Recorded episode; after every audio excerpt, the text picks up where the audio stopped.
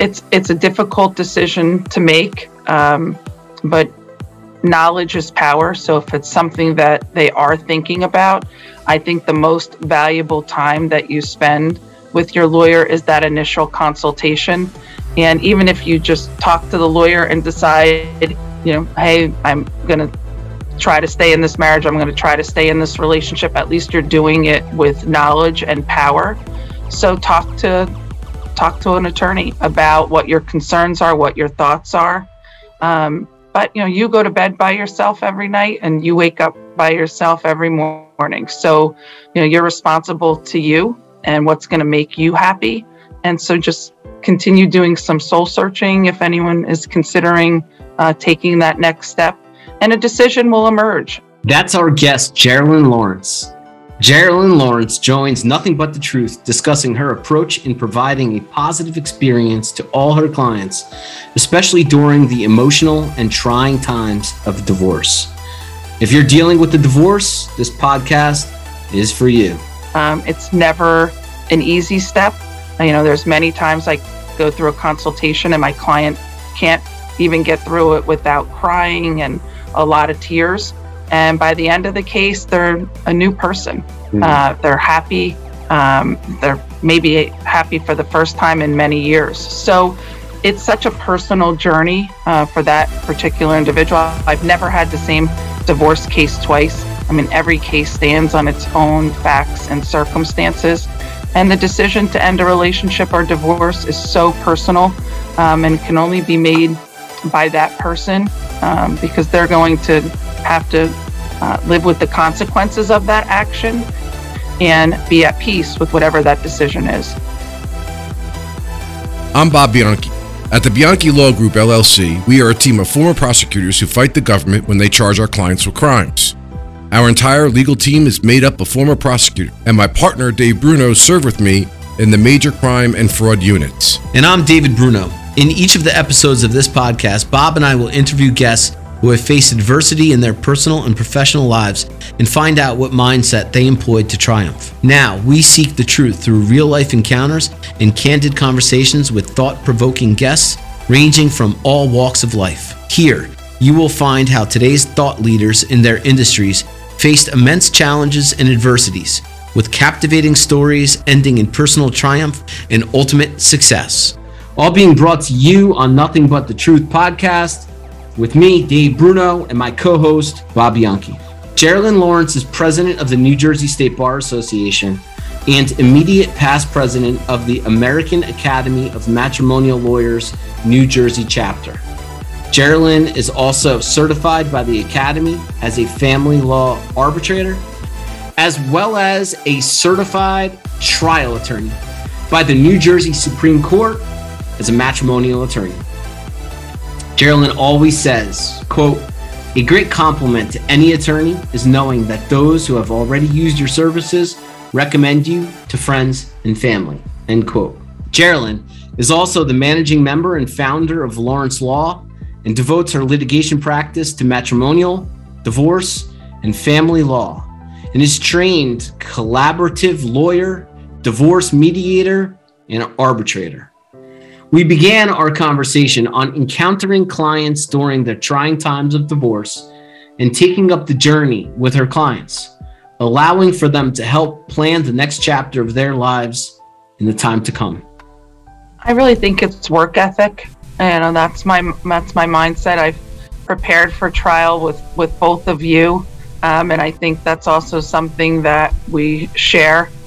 Uh, no one is going to outwork us. Uh, we're always going to be the most prepared. I think when we walk into a courtroom. So I think that's always been my mindset, and accepting that. Hey, maybe I'm not the smartest in the room, but you're certainly not going to work harder than me. Uh, put the hours in, put the time in preparation. Um, you know, my journey through the Bar Association started, you know, very early on. It's the fo- first association I started. I, I, joined even before my county bar, uh, working in the family law section, and the hard work that I put in there, the volunteerism. Um, I had the opportunity to really champion some really good pieces of legislation uh, and work with some colleagues on that. Um, and that led to me wanting to become president of the Bar Association. That power to effectuate change is infectious to me, being able to identify issues in our profession and our practice that need to be fixed. Um, so that's really been my mindset is outwork them, uh, be prepared. I probably get as much sleep as you and Dave get, which yeah. is not very much, but that's okay because you just put the work into to get done, get what you need done. Yeah, I just want to follow up. You know, I, I just want to talk a little bit about what your practice is about, your area of practice, because uh, as a criminal trial attorney, um, I'm, I'm, akin to saying, it's probably going to get people upset, but I, have always said this. I, I, would rather represent a guy who ran 12 nuns over on a sidewalk on purpose than to handle a single family court matter. And, and, and the reason I say that is that, you know, I don't know how you guys talk to me about this you have to listen to things and deal with things that are really emotionally draining and usually in circumstances we've actually you know worked on cases together because we do the domestic violence piece in some cases where they are just at each other's throats and it, it, to me this would be very taxing talk to me a little bit about how you navigate that well first i've been divorced so I know what that feeling is like. I got divorced when my daughter was eight weeks old. So that terror that I had as to you know what was going to happen with her. Um, I think always keeps me grounded. So I know that when I have a client that um, is difficult, what's generally driving that is fear. So try to address that fear to the extent that I can. Um, it's not fun for them to feel out of control. Um, and a lot of this process, you do lose control. So if we can identify that what's driving them is is fear, and I can address that and speak to that, um, I think that's helpful. I also really understand that I'm seeing some of the best people at their worst of times, and if I can help them understand that this is just a blip on their radar this is just a journey for them and to try to view it as an opportunity uh, to rewrite this next chapter. Uh, you know, every initial consultation or questionnaire that I send out afterwards, I say, where do you want to be in a year? Put it on paper. Where do you want to be? And then all of our strategic decisions are designed to trying to get them there. And if you can focus them on their future and the opportunity that perhaps this change in their life, even if they don't want it, um, it tries it generally will refocus them. And those are the hardest cases when somebody is already in the locker room after having run the race and the other person is just tying their shoes getting ready to run the race. Emotionally when they're in different places um, at, if their marriage is ending or their relationship is ending those are very challenging cases. Um, but you're just trying to talk to them and and letting them know that at the end of the day it's going to be okay and while it doesn't feel that way right now, it's going to take some time, but we work together and figure it out. David, so it's, it's funny, and I'll toss it to you, and uh, how so many of our great guests talk about this idea that being down and at your worst, you just take a breath, look to the future. Where do you want to be?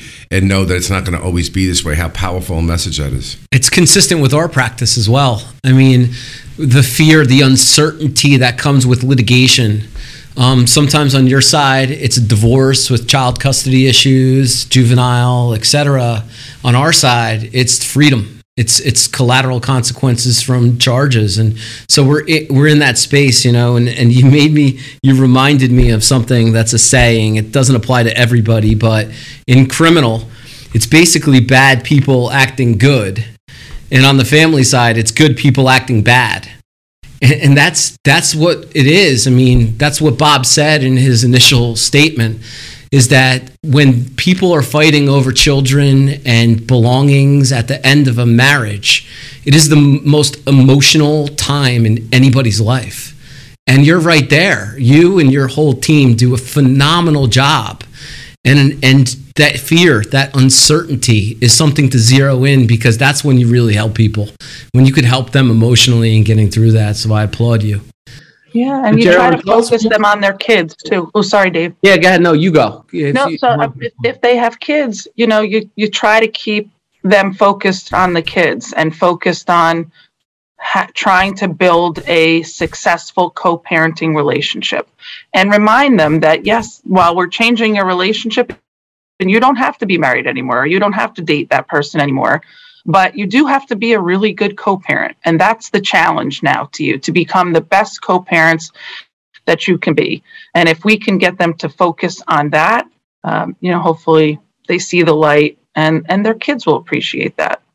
Uh, I, just want to, uh, uh, yeah, I think I, I, know Dave's thought process for sure. And criminal, it's not that bad people do good things. It's it's what we feel is that there's good people that do a bad thing, uh, perhaps, or something that has tragic. Con- that's most of the clients we have, and it's very difficult when we always say when a prosecutor opens up a file, and I'm sure it, it, a lot of this is analogous to your practice uh, and they only see a bad thing. They see a bad thing that happened, but it's so not representative of who these people are as their their life and the way they've lived their life, and yet the consequences of it can be really dramatic. So you you brought up on your end uh, the kids.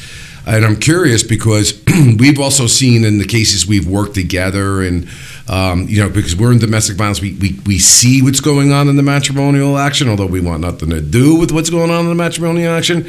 But a lot of times those kids are used as a cudgel. They're used as a, a bargaining chip and a tool. How, that's got to be really tough for you to. Uh, that's where you got to get up, I guess, and be like a fierce lion litigator there. You do, um, if need be. You know, the goal is not to have to litigate those kind of issues because the damage to the family, um, it's hard to come back from that. Emotionally, that's hard. Financially, that's hard. So we try to use any alternative dispute resolution process available to us um, to try to reach resolution. But if need be, um, and you have to litigate it, you litigate it. Uh, you know, but if somebody's not protecting their child or not putting their child first, uh, yeah, we, you need to you need to take a stand and make sure that the best interests of the children are always being met. You mentioned earlier that you're divorced, and uh, this is your specialty. You're your subject matter expert on this, and there may be some people out there that are listening right now that that they're contemplating that and they're thinking about that. What advice do you have for people out there that are listening like that? If somebody's considering a divorce or ending a relationship, yeah, in a bad marriage or contemplating divorce. So you know, it's it's a difficult decision to make, um, but knowledge is power. So if it's something that they are thinking about, I think the most valuable time that you spend with your lawyer is that initial consultation. And even if you just talk to the lawyer and decide, you know, hey, I'm going to try to stay in this marriage, I'm going to try to stay in this relationship, at least you're doing it with knowledge and power. So talk to talk to an attorney about what your concerns are, what your thoughts are. Um, but you know, you go to bed by yourself every night and you wake up by yourself every morning. So, you know, you're responsible to you and what's going to make you happy.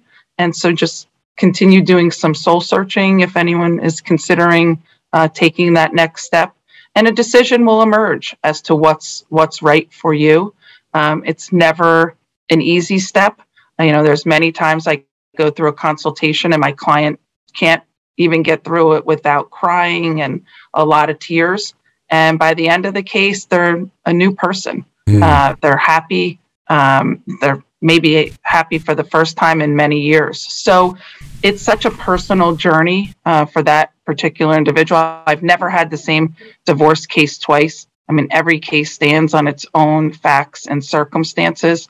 And the decision to end a relationship or divorce is so personal um, and can only be made by that person um, because they're going to have to uh, live with the consequences of that action and be at peace with whatever that decision is. Yeah, Gerald, I wanted to go uh, kind of pick up on, on something you were saying um, about how the people can find on the other end of that there's positivity. Um, do you find that with most clients, um, or is that a mindset thing, or do they have to be put in that space, or, or, or do some people? I found that some people never get past it. So, what do you think about that? Yeah, uh, that absolutely happens. Unfortunately, that people never get past it, and to me, that's the the most unfortunate circumstance. Is those people that always remain stuck in their divorce or the acrimony of the divorce or the child custody battle because what if they can't get past it, they're just shutting off the next phase of their life. That anger and bitterness will just permeate them and any future relationship. Um, and it's just hard to build a successful relationship if you can't get over this divorce or the breakup of a relationship. So I absolutely think it's a mindset. Um, I think you know they have to understand that this is a temporary situation. They have to practice gratitude and be mm. thankful for any and all blessings that this marriage or relationship brought to them, which is usually and primarily their children. I mean, anytime someone says to me, I wish I didn't marry him or her, uh, and they have kids, and my first thing that I say to them is, but if you didn't have this relationship, you wouldn't have these kids or you wouldn't have your child. And that's a wake up call for them because I think that does alter their mindset and say, hey, you know, I may be in a bad place, but but for, you know, my spouse or significant other, I wouldn't have these the greatest gifts in my life that I have. So it always is a, re, a reframing or you know resetting their mindset um, when we're speaking about finances you know if i can ma- map out for them well yes there may be a change in what the financial picture looks like but you know you're going to have x y and z in dollars or equitable distribution you're going to be able to buy that house that you wanted or live at the beach or live on a farm or wherever it is that they want to live uh, and you start mapping out their future for them i think it does alter their mindset but it takes work and it takes effort. Sometimes it's easier to just be stuck and be angry and bitter. It takes work to get unstuck. You know, so you, you speak such a language. That's why I think we've always been very close. When uh, Dave and myself got out from the prosecutor's office, we actually went to San Antonio and got trained by Dr. Brene Brown, who wrote The Gifts of Imperfection and a number of other books called Rising Strong. Um, and we actually were the only two lawyers in a group of mental health professionals, addiction professionals. And they kind of looked at us really odd like, what are two Jersey lawyers doing down here getting trained for a week on this? And and I explained to them that you have to understand that when people come see us, and, and the same is true with you in your practice area, they're broken, they're afraid, they're scared, um, they've got no one to turn to. And of course, we want to get them the professional uh, help that they need, but I want to have a language that speaks to them. And no client comes into our office, Jeralyn, that doesn't get the gifts of imperfection or rising strong, one of those two books, depending on how I view the client. Um, and it's so powerful to me that I've had two occasions where people have said to us at the end of the representation when we do our survey, like they were really happy about the uh, result they got legally, but moreover, that giving them those books in that dark time kept them from committing suicide which uh, to me is like wow. So the reason I bring this up is you seem to have the same mindset, and yet you're the president of the New Jersey State Bar Association, and I think that there's a lot of lawyers out there that see their job limited solely to getting that excellent legal result. And maybe, maybe, I'm just curious to your thoughts. I feel like I used to say when I was a prosecutor, I feel that there is so much more that we can do that will make a meaningful difference in a person's life by by bringing them into gratitude practices, present moment. Let's map out the future, but not too far in the future. Let's allay your fears. Let's give you knowledge. How do, do you know what I mean by that? Like, how much of that do you think is important for a lawyer to do? I think it's crucial. I mean, the one of the main biggest signs in our um, lunch office here, our, our lunchroom, um, is saying that says people do not remember what you did or said they remember how you made them feel mm-hmm. and to me that's one of the most powerful things uh, that i've ever heard i mean you know I, I, can think of places where i was when i was going through a divorce and crying and i would cry so hard my nose would bleed i can't physically go to that location anymore because that reminds me of how awful i felt I, I just can't go there. So I try to impress upon, you know, my colleagues, my team here, that so much of what we do is making sure our clients feel heard. Uh, you know, you, I want you to leave blood on the ice if we're in court or arguing a motion or at trial. I absolutely want you to do that, uh, and we're going to fight hard. Uh, but what's important is that the client feels like they have an advocate on their side. And to me, that's the most important thing because if they don't feel that way, um, it's going to be hard to it's going to be hard for them to trust you it's going to be hard to to reach them and i think our colleagues uh, are realizing that that there's some science to all of this and i think we're losing um, the gladiator type stereotype that most lawyers think we need to be and are understanding that there's a time and place for gladiator style but it's also important to be a consensus builder and to be a collaborator, to be part of the solution and not part of the problem. And to me, those are the most successful lawyers. You know, you, what impresses me is that you talk you talk about your team. That Maya Angelou quote that you, you came up with, not not what you say, not what you do, how you make me feel. Uh, that counts, and it's so true. It, it, I'm, I'm glad you brought that up. Um, it's funny. I, am curious about your hiring practices. If you can give us a little insight, I know that they're probably proprietary and like unbelievable. But one of the things we do with the Bianchi Law Group, and they, I, I, told David from this from the beginning. I did it when I was prosecutor. Is our first couple of interviews have nothing to do with your skill set. I mean, we we have a resume. We we know the background. You know, I really don't even look at resumes other than do you have a license? How many years have you practiced? And where were you a former prosecutor? And what units were you in? So that'll tell me like really quickly in a snapshot your your legal experience. Whether you were good at it or not, I don't know yet. But the first couple of interviews are all about who you are as a person. What is your mindset? Will you get along with our team who looks at courage, compassion, and commitment as our core values? Uh, because there are a lot of criminal law practitioners that are out there, uh, at least some, I, I think many, who um, don't really relate well uh, to clients, but are excellent lawyers nevertheless. Um, so, what about your hiring practice? Is is that a major component, like who the person is as a person? It's huge, and I have to tell you, I I evolved to that.